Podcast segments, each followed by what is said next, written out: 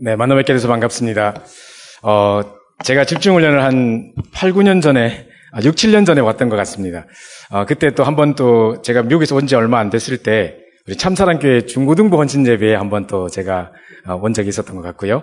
어, 오랜만에 만나 뵙게 돼서 반갑고요. 또 우리 평소에 너무너무 존경하고 있는 우리 최정욱 목사님과 또 우리 정윤도 목사님 심무하시는 귀한 교회에 아, 부족한 제가 또 이렇게 섬길 수 있게 돼서 영광스럽게 생각하고 있습니다. 어, 제가 어, 핵심 자리에 이렇게 예배에 갔었는데 제, 제가 이제 안류로 가게 되는 것을 이제 들으시고 어, 제 바로 앞자리에 정윤도 목사님 앉아 계셨는데 갑자기 뒤로 돌아보셔서 가시기 전에 우리 교회 한번 오시죠 이렇게 하셨는데 어, 그때 이제 응급결에 이제 대답을 하고 한 3개월 전이었던 2, 3개월 전이었던 것 같습니다. 그랬는데 와 보니까 딱 지금 제가 일반인 서울에서 청년부를 맡고 있는데 대학 전년부 헌신 예배이기도 하고요. 또 지금 우리 각 부서마다 지금 막 집중의 시간을 가지고 계신 것 같습니다. 그래서 오늘 잘 인도받았다고 생각이 되고 오늘 조금 예배 형식보다는 약간 좀 훈련 형식으로 어 제가 집중의 의미에 대해서 그리고 어 우리 인생 언약의 여정을 통한 인생 작품이를 통해서 이제 CBDIP에 대한 부분을 구체적으로 적용할 부분에 대해서 좀 말씀을 드리고자 합니다. 어 PPT 보시면서 제가 차근차근 좀 설명을 드리겠습니다. 자, 오늘 제목은 집중과 언약의 여정을 통한 인생 작품이라는 제목인데요. 어, 아까 우리 본문 읽으셨습니다만은 어, 보시면 사도행 1장 14절에 보시면 제일 마지막 부분에 오로지 기도에 힘쓰니라 힘쓰더라 이렇게 되어 있고요. 2장 42절에도 보면 자 공통된 부분이 뭡니까? 오로지 기도하기를 힘쓰니라 되어 있습니다. 자, 둘 다 똑같이 오로지 오로지 기도 오로지 기도 되어 있습니다. 자, 이게 바로 아, 집중의 중요한 의미인데요. 옛날 성경에는 오직 전혀 이렇게 되어 있는데 요즘에 오로지 기도, 오로지 기도 이렇게 되어 있습니다. 이제 이게 바로 집중의 중요한 의미인데요. 자, 일단 우리 집중을 생각해 보기 전에 제가 이 그림을 한번 보여드리려고 합니다. 어떤 분의 페이스북에서 제가 캡처해서 왔는데요. 어떤 분이 이 그림을 올려놨어요. 자, 여기 등장하는 세, 세 명의 인물들은 아마 여러분이 잘 아시는 분일 텐데, 어, 첫 번째 사람은 아인슈타인입니다. 두 번째 사람은 스티브 잡스고요. 세 번째 사람은 아마 어르신들은 잘 모르실 수도 있는데, 우리, 우리 대학생 청년들이 많이 하고 있는 페이스북, 페이스북을 창, 창시한 마크 저커버그라는 사람입니다. 자, 이 세 사람의 공통점이 뭐냐면요. 특별히 두 번째, 세 번째 사람은 저희가 생각할 때 막 천문학적인 돈을 벌어들인 엄청난 갑부들입니다. 근데요, 어, 2017년도 말에, 2016년도 말에, 어, 전 세계 가장 부자가 누군가를 조사했는데, 1위부터 8위까지, 뭐, super rich라고 하는 이 사람들이 1위부터 8위까지가 벌어들인 돈이 전 세계 인구의, 인구의 절반이 되는 36억 명이 먹, 버는 돈과 맞먹어요. 근데 이제 이, 어, 두 번째, 세 번째 사람은 역시 그때도 거의 최상위권이었습니다. 세 번째 사람은 그때 4위인가 그랬어요. 그러면 우리가 생각할 수도 없을 만큼 엄청난 돈을 벌어들인 사람들이에요. 자, 근데 제가 그걸 말하려고 하는 게 아니고, 자, 이 사람들의 세 사람이 다 공통점이 있습니다. 앞에 두 사람 먼저 죽었는데, 어, 죽을 때까지 이 사람들은 항상 어디 가든지 간에 옷 한 벌만 딱 입었습니다. 아인슈타인은 저렇게 회색 양복만 입고 다녔고요. 어, 스티브 잡스 여러분 잘 아시겠습니다만은 새로운 제품이 출시될 때 프레젠테이션 할 때 보면 항상 검은 터틀넥에다 청바지. 그죠? 이 사람들도 분명히 결혼식도 가고 장례식도 가고 다 할 텐데 어딜 가든지 간에 항상 저 옷입니다. 세 번째 사람은 아마 캘리포니아 지역이라서 가능할 것 같은데 저 회색 티셔츠 있죠? 1년 내내 저것만 입습니다. 그래, 저것만 있겠냐? 설마 뭐 똑같은 옷이 입을 번 있겠지? 네, 이랬거든요. 근데 어떤 사람이 봤다는데 옷 클로zet을 딱 열었는데 똑같은 회색 티셔츠가 15벌 걸려있더래요. 자, 그러면 왜 이, 뭐 엄청난 천문학적인, 어, 전 돈을 벌어들이는 갑부, 그래서 1분에 한 번씩 옷 갈아입어도 될 만한 사람들이 왜 한 벌만 입고 다녔을까요? 그럼 집중훈련은 과연 옷 한 벌 입는 훈련일까요? 그게 아니라요. 자, 여기서 우리는, 저는 참 많은 생각을 했습니다. 이 보세요. 이 사람들이 자기들의 한정된 에너지를 옷 고르고 옷 사고 이런 쓸데없는 일에 분산시키지 않기 위해서 자기가 하고 있는 일이 생명 살리는 가치 있는 일도 아닌데도 불구하고 그 일에 올인하기 위해서 그래서 정말 옷 사고 이런 쓸데없는 일에 시간을 허비하거나 자기 신경을 분산시키지 않기 위해서 옷 한 번만 입었다는 겁니다. 저는 그거는 참 많은 생각을 했습니다. 저는 이래봬도 상당히 오지랖이 넓어가지고요. 제가 집중 훈련을 강의하지만 상당히 성격적으로 볼 때는 좀 집중하지 못하는 스타일입니다. 제가요, 이 정이 많아요. 그래서 이제 이 좋은 성격일 수도 있는데 집중하는 데는 좀 방해가 되는 것 같아요. 제가 얼마 전에 이제 아프리카 케냐를 다녀왔는데 야, 아프리카 케냐 가서 제가 일주일 내내 참 많은 눈물을 흘렸습니다. 왜냐면, 하 어, 제가 도왔던 그 선교사님의 현장에 가봤는데, 그분은 이제 슬럼과 사역을 하고 계세요. 그러니까 이제 제가 일주일 동안 숨을 잘 못 쉬겠더라고요. 왜냐면, 하 어, 저를 게스트룸이라고 이렇게 모셔놨는데, 거기는 창문을, 창문에 방충망이 없어요. 창문을 여는 순간 완전 그냥 모기가 엄청 들어오기 때문에 밤새 시달려야 되기 때문에 제가 이제 창문을 일주일 동안 못 열고 있었어요. 또 이제 가, 길 가는데 계속해서 이제 비포장 도로라서 계속 먼지가 나서 창문을 열 수가 없어요. 게다가 이제 그 슬럼가 지역에 사역하러 가니까 거기는 뒤에 쓰레기, 쓰레기 매립장이 있어가지고 계속 쓰레기를 하루 종일 불태웁니다. 그래서 막 그 연기 냄새 때문에 질식을 하고 사람들, 질식할 것 같은 그런 느낌인데 거기에서 사람들이 살고 있더라고요. 단, 그, 그 랩런트들은 거기서 이제 쓰레기에서 이제 나오는 어떤 재활용품들을 골라가지고 갖다 팔고 뭐 이런 일을 하고 있어요. 저희가 훈련을 하는데, 어, 혹시 훈련비를 좀 낼 수 있겠냐, 조금이라도 낼 수 없겠냐, 도저히 못 낸다는 겁니다. 난민들이라서. 제가 이제 1불도 안 되겠냐, 1불도 못 낸다는 겁니다. 그래서 저희 청년들이, 어, 그 아이들을 가족 삼기 해서 저희들이 가, 족 삼기 45명을 지금 가족 삼았습니다. 이제 그 가족 삼기를 통해서 이제 걔들 훈련을 받을 수 있도록 이제 허락이 됐는데, 걔들이 그 일불이 없이, 이제 하루에 일불이 없이 사는 애들입니다. 너무너무 열악한 환경. 진짜 이, 도로에 가보면요. 이 길거리 옆에 막 하수구 같은 구정물 냄새가 나는 그게 이제 흐르고 있는데 애들이 놀 게 없으니까 그 물에다가 이제 진흙을 넣어가지고 막 어겨가지고 이제 막 뭘 만들고 놀아요. 제가 지나가니까 이제 아마 그, 그 애들은 평생에 이런 황인종을 처음 본 것 같아요. 지나가니까 막 손잡고 막 악수해 달라고 그러고 막 제보고 중국 사람이냐고 친, 친 막 이러더라고요. 그래서 내가 아니, 고래야, 고래야. 계속 이러고 지나갔는데 얘들이 막 손잡고 했는데 회가 제가 손을 다 잡아줬거든요. 근데 알고 보니까 그게 그 구정물의 그, 일단 그 손이었더라고요. 근데 이제 그런 환경 속에 정말 살아가는 열악한 환경이었고 우리나라 1960년대 같은 환경이었습니다. 애들이 돈 차비 60원이 없어가지고 3시간을 걸어서 예배 오더라고요. 이런 아이들도 있었습니다. 그런데 정말 그 아이들은 인생의 황금보장을 누리고 있었습니다. 정말 이 5학년, 6학년 이런 애들이요. 정말 벌써 제자를 삼아서 초등학교 1, 2학년 제자를 데리고 다니면서 현장에 전도하러 다녀요. 캠프하러 갔는데 어른이고 뭐 청소년이고 할거 없이 다 불러놓고 그 자리에서 영접시키고 짧은 캠프 기간 동안에 뭐 많은 숫자가 영접하는 걸 제가 봤습니다. 그리고요, 어, 제가 이제 이 메시지를 할 때 말이 상당히 빠른데 제 말을 제가 거기서 인내를 배우는 훈련을 많이 했거든요. 왜냐, 제 말을 사중 통역을 해요. 제가 영어를 하면 이제 영어로 또 하고 그 사람이 또 바로 또 스와힐리어로 하고 그걸 또 콩고로 부어로로 쫙 하는데 한참을 기다려야 돼요. 그 메시지 한 번 하려면 두 시간씩 걸려요. 그래가지고 그런 상황 속에 그 통역을 하는 통역자들이 엄청 통역을 잘하는데 걔들이 누구냐? 다 5학년, 6학년들이에요. 그래서 제가 보면서 야 얘들은 아프리카를 넘어서 걔들이 난민들이기 때문에 지금 세계 각국으로 흩어질 수 있고 특별히 유럽으로 많이 간답니다. 프랑스 쪽으로 많이 간답니다. 그러니까 애들은 지금 어, 아프리카를 넘어서 유럽을 유럽 보고만을 꿈꾸고 있는 아이들이었습니다. 정말로 귀한 아이들이었는데 이 아이들이 이제 이번 3명 정도가 이제 이번에 WRC를 온다는 겁니다. 초청받아서. 근데 애들이 오는데 가방이 없어요. 옷도 없을 뿐 아니라 가방이 없어서 매는 이 백팩도 없고 이 끌고 가는 이 방, 가방이 없는 거예요. 그래서 제가 이번에 5월 달에 내가 이번에 가서 미국 갔다 올 때 그거 사올게 이래가지고 제가 좀 가방 3개, 그 트렁크 3개에다가 백, 백팩 3개에다가 걔들 입을 옷들 막 사가지고 챙겨가지고 트렁크 4개 들고 왔거든요, 제가. 근데 제 집은 하나밖에 없었습니다. 우리 집사람이 아이고 세계적으로 오지랖이 넓어가지고 엄청 막 좋은 성격일 수 있습니다만은 집중이 잘 안 돼요. 남의 일에 걱정도 많고 저는 막 그래요. 근데 이제 이 사람들 보세요. 제가 벌써 참 많은 생각을 했거든요. 아 정말 이 사람들은 자기가 하고 있는 일에 올인하고 있구나. 정말 우리가 집중에 대한 많은 것을 생각해 볼 중요한 시간표인 것 같은데요. 자, 그러면 집중의 의미부터 좀 살펴보려고 합니다. 자, 집중이란 뭐냐? 집중의 영어 단어를 여러분 잘 아시겠습니다만은 concentration입니다. 그죠? 자, 그 유럽 집회 때 얼마 전에 가보니까 어, 그 뭡니까 스페인 사람들이 쓸 때 보니까 con이라는 단어가 with더라고요. 유목사께 with Immanuel Oneness 이렇게 하니까 with라는 단어에 스페인 사람들은 con이라고 딱 쓰더라고요. 아 그럼 저게 with란 뜻이구나. 그래도 그 뒤에 보니까 con을 빼고 나면 뒤에 center라는 단어가 들어있는 겁니다. 그러니까 쉽게 말하면 중심으로 모든 것을 함께 모은다 이런 뜻입니다. 그래서 이제 이 집중의 가장 큰 의미가 중심을 세우는 것이라는 뜻입니다. 그럼 중심을 세우는 게 도대체 뭐냐? 어, 작년도 2017년도 한 해 동안에 어, 구역공과 메시지 목사님께서 계속 주일 아침 9시에 RTC 방송을 통해 하시는데 2017년도 2월 달 한 달 내내 집중에 대해서만 하셨습니다. 나중에 한번 꼭 한번 참고하시면 좋겠고요. 제가 어, 그런 링크를 다 우리 임원들이나 누구에도 좀 보내드리도록 할 테니까 꼭 한번 다시 보시면 좋겠는데 어, 거기 보면 작년도 2월 달 구역공과 한 달 내내 집중의 의미, 집중과 치유, 집중의 목적 뭐 계속 집중에 대해서 이야기하셨습니다. 근데 그 첫째 주에 집중의 의미라는 메시지가 있었는데요. 그때 목사님께서 이런 말씀을 하셨습니다.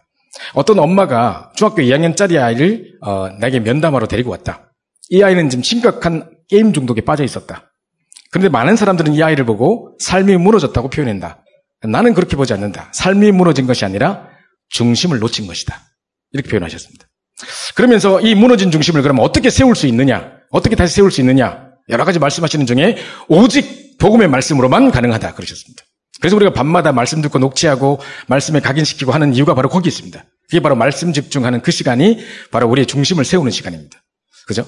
자, 제가 이제 그 메시지를 듣다가 어떤 생각이 딱 들었냐면 제가 이제 대학, 중, 고등학교 때까지는 이제 대구에서 제가 신앙생활을 했고요. 이제 서울에 이제 총신대학을 오면서 이제 부모님의 핍박을 받아가면서 이제 두드려 맞아가면서 이제 서울에 올라왔어요, 혼자. 그래서 이제, 이제 서울에 왔는, 사당동에 왔는데, 어, 일단 서울에 오니까 이제 서울말 쓰는 여자들만 봐도 다 이뻐요. 게다가 막 그때 병 가겠더라고요. 막 말이 얼마나 이쁜지 막. 걔도 사투리 듣고 있다가. 게다가 이제 제가 이제 찬양팀에 들어갔는데, 제 찬양팀 중에 이게 여자 싱어 분이 너무너무 이쁘고 노래도 잘하고 막 제가 뿅 갔어요, 그래서. 1년 365일 그녀를 따라, 따라다녔죠. 그래서 그때요, 1년 365일 매일 이벤트를 만들었어요, 제가. 그녀를 기쁘게, 오직 그녀를 기쁘게 해주기 위해서. 그때, 그때 내 정신 아니었습니다, 그때. 그때 많은 우리 선배들이 뭐랬냐면, 야, 내가 볼 땐 내가 지금 우상숭배 수준이다, 지금. 너 이러다 비참한 결과 온다, 지금 무너진다. 정신 차려라. 그때 그 말이 안 들렸어요. 그때 그, 아마 저를 사랑해서 충고해 줬을 텐데, 그 말이 안 들리고요. 전부 다 그렇게 말해준 사람 다 막이고 적이고 막 이랬어요. 그런데 한 번 이제 그, 그, 그 내가 사랑하는 쫓아다니는 그녀가 고무신을 거꾸로 신고 이제, 이제 제가 시련을 당했는데, 그러고 나서 이제 막 비 오는 막 비 올 때 전봇대 위 쳐다보면서 하늘 쳐다보면서 막, 그러면서 막 타이레놀 여섯 알 먹고 떼걸떼걸 구르고 막 이런 적이 있었거든, 제가. 그때 생각해보니까, 지금 생각해보면, 그때 내가 미쳤지. 내가 그때 왜 그랬을까? 이런 생각이 들어요. 그죠? 그때 여러분 그 말 할 때 이해되시죠? 그런 시기가 한 번씩 있단 말이죠.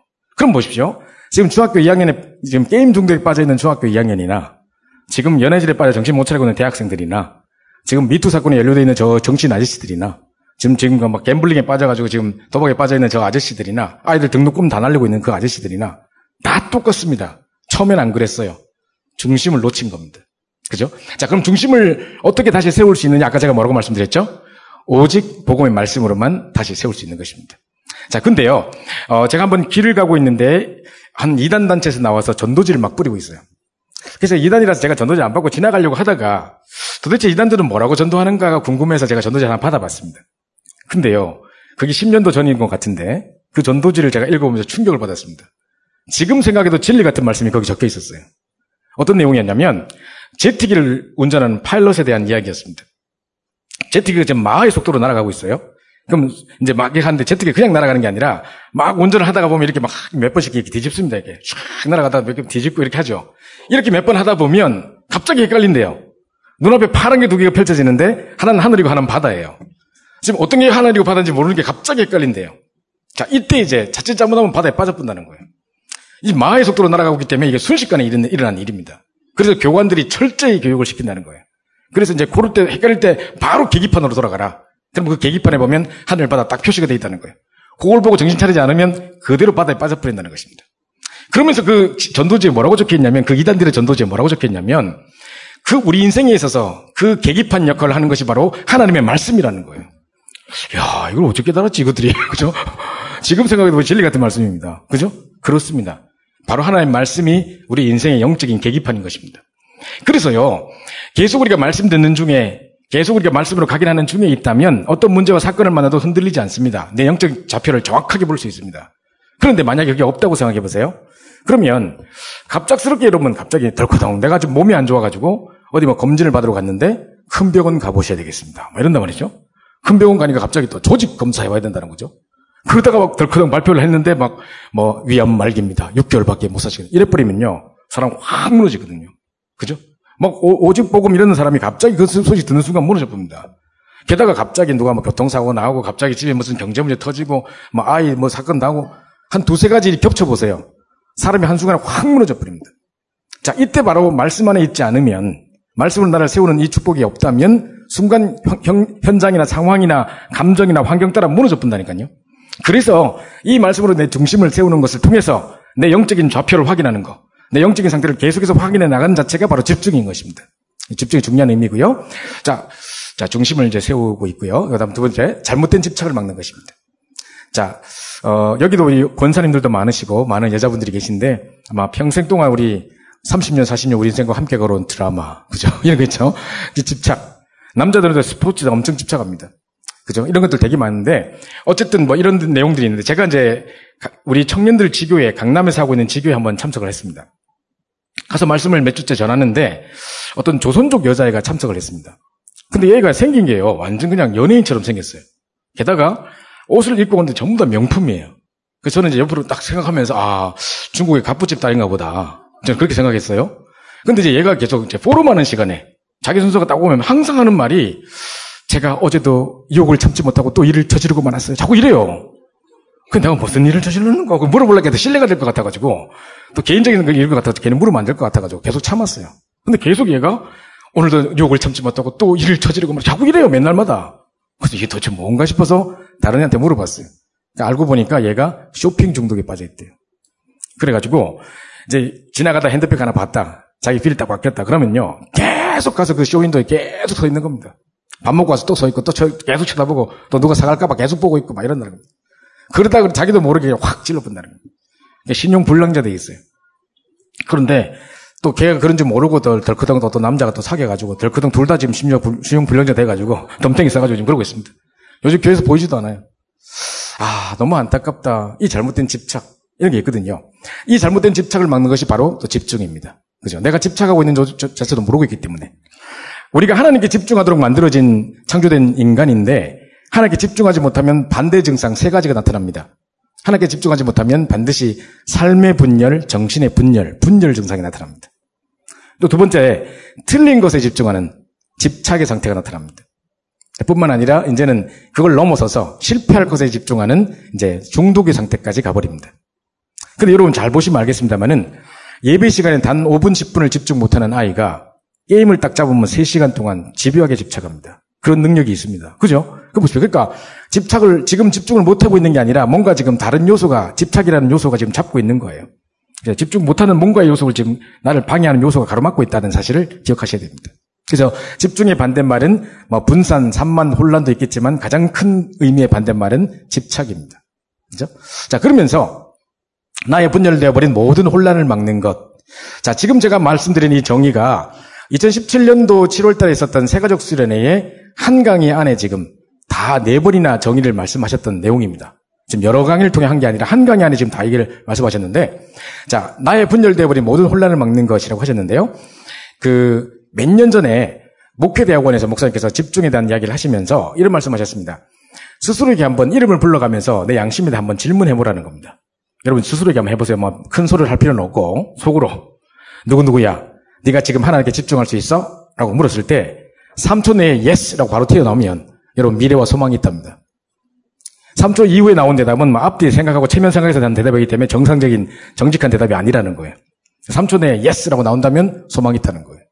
그러면서 이제 이 질문을 해보라 하셨는데 만약 여러분 스스로에게 질문을 딱 했을 때 바로 yes 난 지금 집중하고 있어 이러면 끝인데 그 대답이 바로 안 나오고 갑자기 대신에 한숨이 나오면서 아, 한번 집중해야 될 낀데 막 이런 생각이 막 들면서 그죠? 집도만 좀 빼기 좀 청소하고 좀 메시지도 다 흩어져 있는 거 좀 모아서 철도 좀 하고 막 그죠? 2018년도 원단 메시지 딱 이강 듣다 졸아가지고 아 다시 들어야 되는데 다시 들어야 되는데 했는데 엄만 2019년도 6월달 대포고 막 있지 않습니까? 뭔가 지금 집중이 안 되는 상태. 사람들과의 관계도 그렇고 내 집을 생각해도 그렇고 모든 게 지금 흩어져 있고 무슨 산만해 있는 느낌이 든다. 지금 집중이 안 되고 있는 겁니다. 요걸 통해서 여러분 스스로를 진단해 볼 수 있습니다. 그죠? 뭔가 지금 휑한 상태. 애기 키우는 분들은 잘 이해를 하실 텐데, 애 한, 애들 막 남자만 셋 있다, 막 이런 집이지 않습니까? 치아놓고 돌아서면 또 어지러 있고, 막 온통 기저귀 굴러다니고, 막 이런 상황 속에, 막 나중에 육신적으로 지치고 이러거든요. 그때 이제, 그래도 좋은 건 뭐냐? 밤 9시 되면 애들 다 쓰러져 버려요. 다 필름 끊겨버려요. 그럼 그때면 이제 나만, 나와 하나님과의 일대일 시간을 가질 수 있는데, 또 그래 하시겠습니까? 그래 안 하거든. 그 시간에 또 이때까지 못했던 드라마 또 보시고 또 집착하는 시간을 또 가지기 시작하기 때문에 중력을 많이 놓치겠죠. 그러니까 뭔가 지금 분열되어 있는 그죠? 분열되어 버린 그 모든 혼란을 막는 걸 보고 집중이라고 하셨습니다. 자 마지막으로는요. 다른 거 다 버리고 오직 그 언약만 잡는 것. 이게 바로 집중입니다. 작년도에 산업인 대회 때 어, 목사님께서 이제 어, 아마 산업인 대회 측에서 준비를 하셨던 것 같은데 1강, 2강, 3강 메시지 전에 항상 간증 영상을 하나씩 보여주셨어요. 근데 3강 바로 직전에 우리 젊은 청년들 둘이가 나와서 간증을 했었어요. 그 중에 홍콩의 임상현 집사님이라고 이제 그분의 간증에 거기에 이제 간증 영상이 나왔었는데 제가 참 의미 있게 봤습니다. 그때 이제 그분이 뭐라고 말했냐면 자기가 완전히 영적으로 황폐한 상태로 정말 무너진 때가 있었다는 겁니다. 이렇게 무너질 수 없을 만큼 심각하게 무너진 때가 있었었는데 그때 이제 막, 막 황폐해서 막 댕글댕글거리고 있는데 지나가는 선배가 너 나도 그걸 경험해봤는데 이래 살면 안 된다. 정신 차려라 하면서 뭐라고 이야기했냐면 나는 불신앙의 생각이 단 1초도 파고들지 못하도록 아니 불신앙이 잔, 잔자하지 못하도록 나는 24시간 계속 말씀 들었다. 니도 한번 그래 봐라 그러더랍니다. 그래가지고 이분이 아 그래 나도 말씀을 들어봐야겠다라고 생각을 했답니다. 그래서 자기가 이제 무너져 있던 자기를 일으켜서 그 주간 핵심 메시지를 처음으로 딱 들었대요. 그때 어떤 느낌이었냐면 꾸정물 같은 황폐한 영혼, 영혼에 아, 깨끗한 생수가 싹 흘러들어온 느낌이었대요. 너무 행복했대요. 그래서 우리 사람의 뇌피질에 뭔가 아 이게 너무 좋다 너무 행복하다라고 각인되면 행동으로 반복하게 되어 있습니다. 일종의 중독이죠. 나쁜 중독도 있지만 좋은 중독도 있어요. 그래서 이제 일단 아 이거 너무 좋다 너무 행복하다라는 게 되, 면 행동으로 반복이 되는데 그 친구 선배가 말했기 때문이 아니라 자기가 너무 행복했기 때문에 그걸 몇번 계속 반복하다가 지금까지 왔다는 거예요. 그러면서 하는 말이 자기는 실력도 그렇고 경제도 그렇고 결코 미국에 있는 대학에 갈 수 있는 수준이 아니었는데 말씀만 따라갔는데 하나님이 어느 날 유펜이라는 대학에 자기를 탁 보내셔서 최고의 학교에 최고의 성적으로 졸업을 하고 그러면서 이제 그 졸업하고 나서 홍콩에 대기업에 취직을 하고 지금은 이제 건축회사의 사장으로 딱 있으면서 자 이제 뭐 이게 전도자 식주인의 역할을 감당하고 있는 그 축복을 누리고 있습니다. 나는 기억나는 거 오직 말씀밖에 없습니다. 딱 이렇게 얘기한 겁니다. 이겁니다. 다른 거 다 버리고 오직 그 언약만 딱 남는 거. 그겁니다. 제가 아까 말씀드린 대로 갑자기 여러분에게 사형 선고가 떨어졌다. 뭐 우리도 살아가다 보면 암이 걸릴 수 있겠죠. 요즘 세 사람 건너 하나 하나, 하나 전부 다 암이라는데. 그죠? 그럼 덜커덩 암이 걸렸다. 그러면 충격받습니다. 그 순간부터 사람들은 24시 암의 지배 아래 묶입니다. 암 24시가 바로 그겁니다. 뭐를 봐도 뭐를 먹어도 뭐를 생각해도 전부 다 나는 암인데 난 곧 죽을 건데 계속 그 생각 속에 사로잡히는 건 이게 암 24시입니다. 그런데 만약에 이거를 잊어버리고 행복한 집중 속에 들어가서 말씀 중에 행복한 집중을 통해서 아 맞다 참 내가 암이지 이러다 보면 끝나는 거라니까요. 그래서 다른 거 다 버리고 오직 그 언약만 잡는 거 바로 그 내용입니다. 작년도 실제로 그런 일이 있었습니다. 우리 나주에 나주에 있는 사명자가 지교로 파송을 받았는데 어, 이분이 아마 그 자기 세신자에게 막 복음을 전했는데 이 세 가족이 교회 온 지 얼마 안 됐을 때 암에 걸렸나 봐요. 근데 자기는 암에 걸리고 여러 가지 문제를 안고 교회를 왔는데 뭐 영접은 했지만 교회 와서 계속 문제 문제 투성이 속에 있는데 목사님 설교 시간마다 계속 강단에서 예수 그리스도 모든 문제 해결자, 예수 그리스도 모든 문제 해결자 계속 이러는 거예요. 그 자기가 막 눈물이 나고 짜증이 나더래요. 문제 해결 안 됐는데 목사님 맨날 해결했다고 막 이럴 때 자기가 진짜 간정이 거기 나와요. 지금도 알려트시 방송에도 들어가면 있습니다. 근데 이분이 그러다가 어떤 분이 신방을 오셔가지고 이거 하나 그리스도 하나님 떠난 문제야. 그리스도 붙잡으라고. 정말 말씀의 능력 체험하라고. 정말 이 그리, 정말 그리스도 붙잡고 기도해서 정말 복음의 능력 체험하라고 주신 문제야. 다 그러더랍니다. 그분들이 가고 난 다음에 그 말이 계속 맴돌아서 자기가 계속 이제, 이제 말씀 가지고 밤에 행복한 집중의 시간을 가지기 시작했답니다. 그랬는데 너무너무 행복하다가 갑자기 아까 제가 말씀드린 대로 아 진짜 참맞다 내가 암이 걸렸지 자꾸 이런 증상이 생겨지면서 그분이 점점 몸이 좋아지기 시작하는 겁니다. 그럼 너무 얼굴이 밝아져서 많은 사람이 그 얼굴을 보고 너 어떻게 이렇게 밝아졌냐 그래서 그들에게 복음을 전하면서 어느 날 자기 입으로 예수 그리스도 모든 문제 해결자라고 말하고 있는 자기 모습을 발견했다는 겁니다. 그래서 자기는 자기 얼굴이 전도제가 됐다. 이렇게 간증했거든요. 바로 이겁니다. 다른 건 다 버리고 오직 그 언약만 붙잡는 거. 그죠? 이게 바로 집중의 상태입니다. 그래서 이 집중에 대한 의미를 잘 아시고 다시 한번 우리 집중 상태로 좀 이렇게 우리 영적 상태를 바꾸셔야 될 것 같은데요. 자, 그 제가 말씀드렸던 작년도 2월달 어, 첫째 주에 집중의 의미라는 메시지. 자, 지금 이 작품은 지금 우리 장성도 목사님이 어, 쓴 건데요. 장 목사님 요즘에 막 이 말씀을 깊이 묵상하고 붓글씨 쓰는 게 지금 요즘에 취미라 가지고 자기 호까지 해가지고 좀 도장 찍고 이러면서 막 지금 하고 있습니다. 그래서 맨날 우리 채팅방에다가 맨날 이렇게 말씀 묵상하고 다 한 글씨 써가지고 막 자기 영적 작품이라 해서 맨날 올립니다. 그래서 우리 장수동 목사님은 말씀 묵상하고 깊이 이제 이제 묵상한 가운데 글을 써가지고 영적 작품을 써서 이게 카톡방에 올리고 저는 그거 캡처해서 PPT 만들고 그러고 있습니다. 저희 영적 작품 바로 PPT입니다. 그런데 그때 이제 이 집중의 의미라는 메시지에서 유 목사님께서 두 가지 말씀을 하셨는데요. 어, 항상 우리 스스로에게 질문해 보래요. 그러면서 어, 내 영적 상태를 진단하기 위해서 두 가지 질문을 해봐야 된다 하시면서 나는 나의 중심을 어디에 두고 있는가? 두 번째로 나는 무엇을 향하여 서 있는가? 라고 질문해 보라는 것입니다. 자, 지금 여러분이 이걸 확인해 보려면 여러분 스마트폰을 딱 꺼내가지고 최근에 구글에다 내가 뭐를 서치했는가를 찾아보면 여러분의 중심과 관심이 다 나옵니다, 지금. 그죠? 내가 뭐를 맛집 맨날 검색하고 맨날 어디 뭐 그랬을 것 같은데 뭐 살라고 또 쿠팡 디디고 맨날 그랬을 것 같은데 그죠? 유튜브 최근에 뭐 봤는가 보면 압니다. 그죠? 요즘은 유튜브가요, 영상 뭐 이렇게 사이트가 아닌 것 같고요. 이제 이 뭡니까? 자기 이게 모든 것을 찾아보는 설치 엔진으로 쓰이고 있다고 하더라고요. 뭐 정보를 갈아야 되는데 정보 어떻게 갈아? 유튜브 찾아봐 막 이러거든요. 그죠? 그 찾아보면 거기 막 최근에 딱 내가 검색했던 다 나와요. 이미 검색 기록을 삭제했을 수도 있지만 그죠? 그거 보시면 내 중심과 내 관심이 내가 어, 무엇을 향해 서 있는가가 보여진다는 것입니다. 자, 그러면요. 자, 집중은 이 정도로 이야기를 드리고요. 자, 언약의 여정을 통해 인생 작품을 만드는 것에 대한 이야기를 좀 드리려고 하는데, 자, 여러분이 계속해서 CBDIP 뭐 계속 말씀을 듣죠. 근데 제가 많은 현장에 갔을 때 CBDIP에 대한 충분한 이해가 아직까지 없는 것을 제가 많이 보게 됩니다. 지금 여러분이 스스로 생각할 때 내 가슴에 지금 24시가 되어 있는 정말 가슴 불타는 나만의 이 드림이 있습니까? 그럼 그걸 그렇게 만들 수밖에 없었던 비전과 그 언약의 부딪힘이 있었습니까? 이런 부분이 잘 이렇게 충분히 되지 않은 상태에서 그냥 말로만 CBDIP, CBDIP 이러고 있단 말이죠. 오늘도 RUTC 방송에 보니까 어떤 자매가 나와서 나의 C는, 나의 B는 뭐 이러 하더라고요. 그래서 그건 일일이 가를내야 가를 수 없는 것 같은데 이제 많은 사람이 그렇게 하더라고요. 우리 어린이 수련회 가다 보니까 나의 C는 뭐예요? 나는 B의 뭐는 이렇게 막 하더라고요. 물론 그렇게 하는 것도 맞는데 제가 요 CBDF에 대해서 크게 두 가지 충격을 받은 사건이 있었습니다. 하나는 뭐였냐면요. 어, 그 작년도 우리 WRC에서 유 목사님 CBDF를 처음 이야기 하셨죠. 그 당시 때, 그 당시 때 제가 WRC 참여할 때는 CBDF에 대한 충분한 이해가 제가 없었던 것 같아요.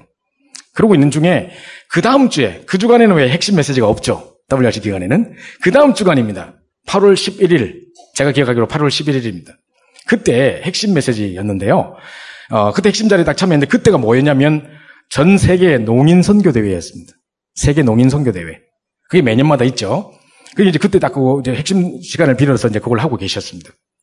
근데 제가 깜짝 놀란 거는 일단 거기에 모인 사람들이 십몇 개국에 약 몇백 명이 모여 있었어요. 전 세계 농인들이 다 찾아왔어요. 그래서 저는 되게 놀라웠던 게 우리는 말을 알아들으니까 이렇게 뭐 통역해서 뭐, 뭐, 뭐 메시지가 전달된다 합시다. 그럼 일단 이 사람들도 수화 통역이 수화가 각 나라마다 다 다르다는데 어떻게 그게 다 번역이 돼서 전 세계로 전달돼서 이 농민들이 그걸 듣고 이까지 와서 이 선교대에 참여하고 그것도 몇백 명이나 각 십몇 개국에서 이렇게 올 수 있냐. 와, 정말 대단하다. 이 생각이 확 들었어요. 정말 놀라운 일이다 생각했거든요. 그리고 두 번째로는 그 안에 보니까 이제 RUTC 방송에 이제 딱 그때 뉴스에 나오는데 세계 최초로 이제 수화로 집중훈련을 했다는 거예요. 제가 집중훈련 담당자다 보니까 와 이제 수화로 집중훈련이 되네. 이거 보니까 또 너무나 감격스러웠어요. 자 이러고 있었는데 축사 시간이었습니다. 우리 축사 전문가이신 우리 정은주 목사님께서 나오셔서 축사를 하셨는데 목사님께서 뭘 하셨냐면 어, 내가 원래 뭐 사업하는 사람이었고 잘 나가던 사람이었어 막 이러시더라고. 내가 우리 아들 아니었으면 내가 목사 안 됐어 막 이러시더라고. 그죠? 그러면서 이제 이 아들 때문에 내가 정말 복음하는 목사가 됐고 세계 복음하는 목사가 됐고 축복의 덩어리다 뭐 이렇게 이야기하시면서 정말 그 축복이다 이런 이야기를 하셨어요. 그러는 중에 이제 그 옆에 있었던 그 어떤 그 수화 통역해주는 어떤 우리 최덕근 목사님이라고 있어요. 부목사님 계세요. 그 목사님한테 막 뭐라 하시면서 그 목사님이 잠깐 뭐 이렇게 수화 사역을 농민 사역을 잠깐 그만뒀다가 어디 갔다 오셨나 봐요. 그분에게 최덕근 목사는 어디 가면 안 돼. 평생 농민 사역 해야 돼. 하면서 막 이런 이야기 막 꾸준히 하시는 거예요. 난 왜 그런지 몰랐어요. 그 최덕근 목사님이요. 정말 이 농민 선교에 대한 한을 가지시고 왜 그런지 모르겠지만 제가 이분을 잘 아는 게 이분이 대학교 하나의 선배예요. 총신대학교 하나의 선배예요. 제가 기숙사 409호 살고 있을 때 그분 407호 살았거든. 바로 복도 앞에 있는 방이었어요. 오늘 그분이 불쑥 제가 대학교 1학년 때 불쑥 들어오셔가지고 너 구원의 확신이 있어? 라고 물어봤던 첫 번째 선배예요. 야, 제가 생각할 그 당시 제가 복음이 없어가지고, 어, 지금 당장은 아니지만 우리 열심히 노력해볼게요. 막 이랬거든, 제가 그때. 실없는 대답을 했거든요. 근데 분명히 제가 기억하기로 그때 그분은 어린이 사역을 하고 있었어요. 파이디온이라는 성교회에서 어린이 사역을 열심히 하고 계셨던 분으로 제가 기억하고 있는데, 그분이 상당히 복음적이다 생각했는데, 오늘 다락방 와보에 계시더라고요. 영웅에 계시더라고요. 근데 이제 이분이 이제 수화 통역을 막 하고 계세요. 그래서, 어, 저부터 언제 또 수화를 배워서 저렇게 또 하고 있나? 그랬거든요. 저는 그분에 대해서 전혀 잘 몰랐었어요. 선배였지만. 근데 이제 이분이 사실은요, 농인 선교대는 한을 가지시고, 이 정원조 목사님의 아들, 아들, 아들님이신 정주원 목사님을 정말 4년 동안 그림자처럼 쫓아다니면서 알테스를 졸업시켰다니까요. 알테스 모든 수업을 어떻게 듣겠습니까, 이분이. 그 옆에 누가 통역 안 해주면 못하잖아요. 그걸 쫓아다니면서 다 학교를 같이 다녀주면서 다 통역해줬다니까요. 야, 정말 귀한 분이다. 그렇게 할 수 있겠습니까, 이거를. 그죠? 그리고 그분이 자랄 때까지, 이번에 아마 필리핀 성교사님으로 파송되셨는데, 그 일에 가장 큰 역할을, 숨은 역할을 하신 분이 이, 이 목사님이에요. 근데 이제 그때 제가 알았습니다. 이 옛날에 한 몇십 년 전에, 십몇 년 전에 유 목사님께서 이제 공항에서 정은조 목사님과 아드님을 만나셨는데 그때 이제 아드님에게 유 목사님 이제 소개했답니다. 유 목사님께 아드님을 소개했답니다. 정 목사님이 우리 아들입니다. 이 아들은 지금 일본에서도 공부하고 미국에서도 공부해가지고 수화를 다섯 개국으로 할 수 있습니다. 이렇게 말씀하셨대요. 그때 유 목사님께서 그때 처음 봤을 때 바로 너는 세계의 농인을 살릴 선교사다. 딱 메시지를, 메시지를 주셨대요. 그때 그걸 가슴에 담고 이분이 계속 이제 하게 됐고, 그걸 옆에서 도왔던 그 친구가 바로, 그 분이 바로 그, 아, 그 최덕근 목사님이에요. 근데 저는 아까 전에 말씀드렸죠. 왜 그분이 그렇게 소화를 하고 있는지 몰랐어요. 근데 정은주 목사님 딱 말씀하시는 중에, 어, 최덕근 목사님 떠나면 안 돼! 하시면서, 저 아버지가 농인 아이가 하면서 이러시는 거예요. 난 그때 알았어요. 그래서 수화통일을 할 수 있었구나. 아버지하고 대화를 하려면 이게 없으면 안 되는 거잖아요. 그 누구보다도 그거에 대한 한을 가지고 계셨습니다. 그럼 보세요. 지금 언약 가진 두 가정이 만났습니다. 아들이 농인으로 태어난 목사님과 그죠? 그리고 또 아버지가 농인이었던 그 목사님과 이 두 가정이 만나서 그죠? 정말 언약의 한을 가지고 계속해서 이 언약을 전달하고 제자를 키워내고 이 메시지를 전달하고 하는 일을 통해서 지금 지금 이 자리에 모여 있는 그 자리에 모여 있던 몇백 명의 십몇 개국의 몇백 명의 농인들이 전 세계 농인들이 그렇게 참여하여 있는 그 응답의 현장이 펼쳐진 것입니다. 저는 그 순간에 아 이게 바로 CBDIP구나 확 와닿습니다. 아, 그냥 말로만 듣던 CBDIP가 아니라 진짜 한 사람의 인생 여정을 통해서 정말 이게 이루어진 이 자리 이 응답이 이루어져 있는 현장을 제가 목격했기 때문에 와, 저는 그때 너무 감동이었습니다. 아, 이게 바로 CBDIP구나. 바로 전주에 들었던 메시지가 그렇게 이해되어 있었습니다. 또 한 번은요. 어, 저희가 이제 그 제가 하는 훈련 저는 훈련을 담당하고 있기 때문에 목사님께서 메시지를 딱 주시면 예를 들어서 뭐 62가지 뭐 21가지 뭐 이렇게 말씀을 하시면 목사님이 그냥 칠판에다 21을 쓰고 끝이에요. 네모에다가 62 쓰면 끝이에요. 그죠? 근데 저건, 저는 이제 훈련하면서 그거 하나하나를 사람들에게 이제 갈아 먹여야 되고, 이게 뭔지 의미를 설명해야 되고 해야 된단 말이죠. 그럼 이제 CBDFP 때 나왔다. 그러면 또 그거에 대해서 또 하나하나 또 해야 된단 말이죠. 그래서 제가 어느 지역에서 훈련을 할 때, 이제 C는 뭔지, B는 뭔지 각각 유명한 강사님을 세워서, 뭐 C는 누가 누가 하시고, B는 누가 하시고 이래가지고 쫙 강의를, 다섯 강의를 했단 말이죠. 마지막 여섯 번째 강의에 윤재숙 전사님을 모셨습니다. 함양 랩런 지도자학교 윤재숙 전사님이 이 CBD, CBDIP 전체를 어떻게 아이들에게 적용해서 지금 랩런트 사역을 하고 계신지 이 부분을 한번 좀 간증해달라고 제가 부탁을 드렸습니다. 그랬는데 이분이 오셔서 나오셔서 저는 그때 상당히 충격이었던 게 어, 이분이 나오셔서 이제 아이들에게 적용한 거 말하기 전에 당신의 이야기를 하셨습니다. 이게 뭐 뭐라 했냐면 어, 저는 그때 처음 들었어요. 어릴 때 자기 엄마 얼굴도 알지 못할 때 그때 두 살, 세 살 요럴 때요. 엄마가 피살 당했대요. 근데 이제 어떤 사람이 술 먹고 와서 칼로 찔러 죽였는데 이제 자기 원래 엄마를 죽이려고 한 게 아니라 다른 사람을 죽이려고 한 것이 모르고 엄마를 죽인 거래요. 그래서 자기는 이제 얼굴도 알지 못한 채 억울한 죽음을 당하시는 엄마 때문에 이제 엄마 얼굴도 알지 못한 채 어릴 때 어릴 때부터 계모 밑에 살게 됐다는 거죠. 그랬는데 그 계모가 상당히 못된 사람이었나 봅니다. 그래가지고 그 이복 동생들이 있는데 밥 먹는 자리에서 식탁 자리에서 이제 막 애들이 밥, 투정 밥 투정을 하더랍니다. 반찬 투정을 하더랍니다. 그래서 윤택 조사님은 그 엄마를 도와주고 싶은 마음에 그 자기가 이제 막 이 아이를 책망하면서 야 엄마가 열심히 정성껏 만들어 놓은 걸 이렇게 불평하면 안 돼. 맛있게 먹어야지. 감사하면서 먹어야지. 이렇게 막무를 했답니다. 그거를 보고 엄마가 상을 뒤집었어요.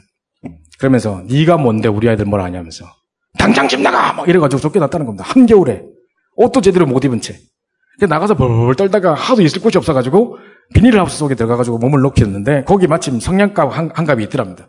그래가지고 그거 켜가지고 이렇게 막 성냥팔이 소년처럼 이렇게 이렇게 했었답니다. 그랬던 생각이 나면서 울면서 왜 엄마는 먼저 돌아가셨나요? 뭐 하나님 왜 엄마를 먼저 불러가셨나요? 막 원망하고 막 이랬었대요. 그런 중에 자기가 청소년 시기에 다섯 번이나 자살 시도를 했다는 거예요. 저는 몰랐습니다. 그때 처음 들었습니다. 하, 그런 과거가 있었구나. 그 전도사님이 정말로 지금도 우리 Remnant를 위해서 생을 걸고 계신 겁니다. 그래서 우리 Remnant 하나하나의 아이들을 단순히 그 대충 그렇게 하지 않고 아예 한 사람 한 사람을 붙잡고 막 생명 걸고 도와주고 계시거든요. 결혼도 안 하시고 지금 막 생명 걸고 지금 화면에 가서 안 하는지 못 하는지 모르겠습니다만 하여튼 뭐 그렇게 계시거든요. 그러고 계신 걸 제가 볼 때, 아, 너무 귀하시다. 이 생각을 했거든요. 제가 외국에 같이 사역하러 가잖아요? 그러면 항상요, 뭐를 꺼내가지고 계속 기도를 하세요.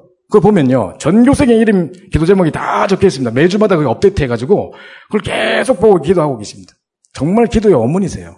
그 아이들 한 사람 한 사람 삶을 바꿔놓고 전 세계를 가면 자기는 결혼 못 했는데 막 결혼 제자들이 결혼해서 애 나가지고 막 축복기도 해달라고 막 주례 해달라고 그러고 막 이럽니다. 지금 그 이분이 막 그렇게 하고 계신 걸 제가 보면서 아 정말 아이 완전 무너졌던 아이들을 정말 살려가지고 완전 작품을 만들고 계셨습니다. 그때 이분이 말씀하셨습니다.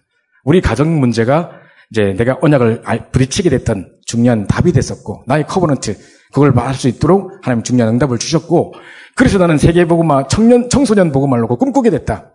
그게 24시 계속 되어지면서 나의 dream이 됐고 그걸 위해서 지금 계속해서 말씀 성취와 이 기도 응답을 따라가면서 조금 조금씩 구체화되기 시작하면서 처음에는 막연했던 것들이 점점 구체화되기 시작하면서 지금 아이들 변화시키고 있는 이 인생 자, 인생 전체가 바로 내 인생 작품입니다. 이렇게 말하는 겁니다.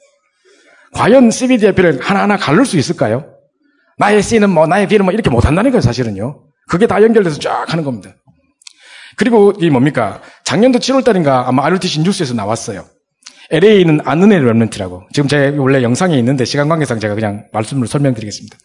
그 아이가 아버지가 이제 엄마가 제가 알기로는 LA 안디옥 선교교회 박두선 목사님 교회에 아마 전도사님으로 제가 알고 있어요. 그런데 아빠는 알코올 중독자에다가 목발 짚고 다니는 장애인이세요. 근데 이제 엄마 어릴 때부터 자기는 태어나는 순간부터 모태 다락방이에요. 집안 전체가 다락방 교회를 다니고 있었기 때문에 계속 다녔었는데 메시지 듣고 수련회 가면 항상 예수 그리스도 모든 문제 해결자라고 하는데 집에 들어오면 맨날 아버지는 엄마 두드려 패고 맨날 집은 극도로 가난하고 자기 되는 일은 아무것도 없는 것 같고 도대체 왜 이 메시지는 이런데 왜 우리 집은 이런가? 항상 갈등했다는 겁니다. 그러다가 좀 아버지가 멀리서 나타나면 우리 아버지인 거 보이기 싫어가지고 도망치고 애들이 우리 아버지인 거 아는 거 싫어가지고 너무 부끄러웠고 아버지 너무 미웠고 그랬다는 겁니다. 그런데 어느 날 어린이 수련회를 갔다 오다가 메시지 엄청 은혜 받고 딱 아버지를 돌아봤는데 아 내가 힘든 게 아니라 아버지가 힘들겠구나 라고 생각이 됐답니다. 평생 사람들에게 버림받고 거절당하고 인정받지 못하고 그 외로움 속에서 알코올 중독에 빠질 수밖에 없는 영적 상태. 아, 그랬, 그렇지 않겠나. 그때 아버지 충분히 이해가 되더랍니다. 그래서 눈물로 아버지에게 복음을 전했고, 아버지와 함께 지금 포럼이 되고, 정, 이제 함께 이제 전 가족이 지금 세계보 모양 속에 걸어가고 있다는 겁니다. 그러는 중에 이 친구가, 아, 이래서 어릴 때 복음 들어가는 게 너무너무 소중한 거구나 깨닫고, 돌아보니 자기 주변에 150개국 넘는 LA에 150개국 넘는 많은 TCK들이 전부 다 가정이 깨진 채 상처 속에 있는 걸 보게 됐고 내가 아동 심리학을 전공해서 저 아이들을 살리겠다. 내게 답을 주셨던 그 그리스도의 비밀을 그들에게 전달하겠다. 그래가지고 이제 아동 심리학 공부해서 UCLA 박사과정을 졸업하고 아동 심리학과 지금 그 일을 계속하고 있다는 겁니다. 하면서 하는 말이 내가 그 컨텐츠를 만들고 아동심리학 그 학문을 만드는 걸 통해서 진짜 이 인생 작품을 만들겠다는 겁니다. 그래서 이 가정 문제를 통해 부딪혀왔던 그 언약, 그걸 통해서 정말 세계복음화의 구체적인 비전들을 꿈꾸게 됐고, 그러면서 이제 아동심리학이라는 24시 그기를 놓고 기도하는 중에 자기가 공부하는 모든 것이 인생의 작품이 되는, 그 말씀과 기도 응답을 다 점점 구체화돼가는, 이런 응답들을 보게 됐다는 것입니다. 이게 바로 인생 작품입니다. 수필 쓰고 시 쓰고 무슨 뭐 음악 만들고 이것도 작품이지만 그런 게 아니라 지금 우리가 하고 있는 평생의 사역 자체가 인생 작품인 겁니다. 그죠? 이 응답을 누리시는데 자 그러면요 많은 사람들이 자꾸 이제 이 중요한 응답 속에 아, 나는 응답이 없어, 나는 증거 없어 이런 사람 참 많습니다. 작년도 6월 달입니다. 작년도 6월 달 새가족 수련회. 작년도 6월 달 새가족 수련회에 1강, 2강, 3강 말씀과 함께 기도와 함께 증거와 함께 그 메시지가 있었습니다. 근데 그 증거와 함께 3강 메시지에서 목사님께서 뭘 하셨냐면 서론에 이렇게 말씀하셨습니다. 세신자들이 자, 가끔 자꾸 나는 응답 없어, 증거 없어, 자꾸 이렇게 말한다. 근데 비단 세신자뿐만 아니라 헌 것들도 마찬가지다. 막 이러시더라고요. 자, 이러시면서 뭔 이야기 하셨냐면 2017년도, 2017년도 WRG 주제가 뭔지 아세요? 증인들의 축제였습니다. 증인들의 축제. 뭐, 람난전이 증인들의 축제, 막 이랬거든요. 그때. 그때 이제, 그때 이 증인들의 축제라는 그, 그 주제로 하려고 하는데, 바로 전 핵심에서 목사님 그러셨어요. 어제 어떤 랩런트가 나한테 문자를 보냈다. 어? 목사님, 저는 이번에 WRG 참여 못하겠네요. 막 이러더라고요. 그래서 왜 했더니만 나는 증인이 아니니까 막 이러더라고요. 그죠? 많은 사람들이 지금 응답 없다, 증거 없다 이러고 있다는 거죠. 제가 이제 미국에 있을 때도 저희 그 권사님 한 분이 완전히 우리 교회의 식주인 같은 분이세요. 그분이 없이는 우리 교회가 될 수 없었던 정말 너무 귀한 분이시고, 근데 이제 이분이 항상 나는 응답이 없다, 증거 없다 맨날 이러신 분이거든요. 그런데 이제 이분이 또 대표 기도를 주고도 안 하려고 그래요. 자기는 못한다면서. 말도 잘하시고, 얼마 똑똑하고, 행정일 모든 다 하시고, 주보일 작업 다 하시고 하시는 분인데, 기도만 안 하려고 그러세요. 그 예를 들어서 저희가 다락방이 딱 열렸는데 세신자 다섯 명에 그 권사님 한 분 딱 계세요. 그럼 제가 누구한테 기도를 부탁하겠습니까? 그죠? 자, 우리 찬송가 199장 부른 다음에 우리 권사님 기도하시겠습니다. 이러거든요. 찬송 199장 부르는 중에 계속 내하고 눈을 맞추면서 계속 이럽니다. 그래서 내가 내가 왜? 막 이러면요. 오늘 아니야. 막 이러면서 다음 주에 가면 떡을 합니다. 도대체 그럼 언제? 막 이러면서 그죠? 수요예배 막 주보 만드는데 제가 수요예배 권사님 성함을 딱 기도 순서로 넣어놨거든요. 주보 작업하면서 이름 싹 바꿔봅니다. 이랍니다. 절대 그 입을 맨날 하는 말 나는 응답 없어 증거 없어 맨날 이럽니다. 그죠? 제가 아무나 갑자기 제가 얼굴 아시는 우리 알고 계시는 우리 장로님 한번더 모셔서 장로님 잠깐 나오셔서 좀 간증 좀 하시죠. 요즘 하고 있는 사역에 대해서 잠깐 보고 가시죠. 어, 나 없어. 뭐 이럽니다. 그냥 이 말이 다 그러고 있거든요. 자, 이거에 대해서 우리가 잘 생각해 봐야 될 게 있습니다. 응답 없고 증거 없는 게 아닙니다. 목사님 그때 뭐라고 막 책망하시면서 응답은 뭐가 응답이고 하면서 우리가 이 자리에 있는 게 응답이고 내가 구원받은 게 증거지 하면서 근데 사람들이 아멘 하는데 전부 영혼 없는 대답. 그래도 이러고 있습니다. 제가 그걸 깨기 위해서 제가 오늘 어 물론 뭐 메시지 시간입니다만은 간증 영상을 잠깐 10분짜리 하나 보여드리고 계속 진행을 하도록 하겠습니다. 이 간증을 보시면 아 이런 말 절대 안 나올 겁니다. 이제 앞으로 아 진짜 내가 하나님 함께 하시는 그 자체가 최고 응답이었구나라고 고백하게 될 겁니다. 잠깐 우리 메시지 보시고 영상 보시고 시작하도록 하겠습니다. 네, 안녕하십니까. 저는 작년 10월 29일에 어, 안, 안수 집사로 임직받은 새내기 중직자 민경호라고 합니다. 반갑습니다. 이렇게 사람이 많은지 모르고 지금 그 포럼에 응했는데 굉장히 좀 부담스럽긴 한데요.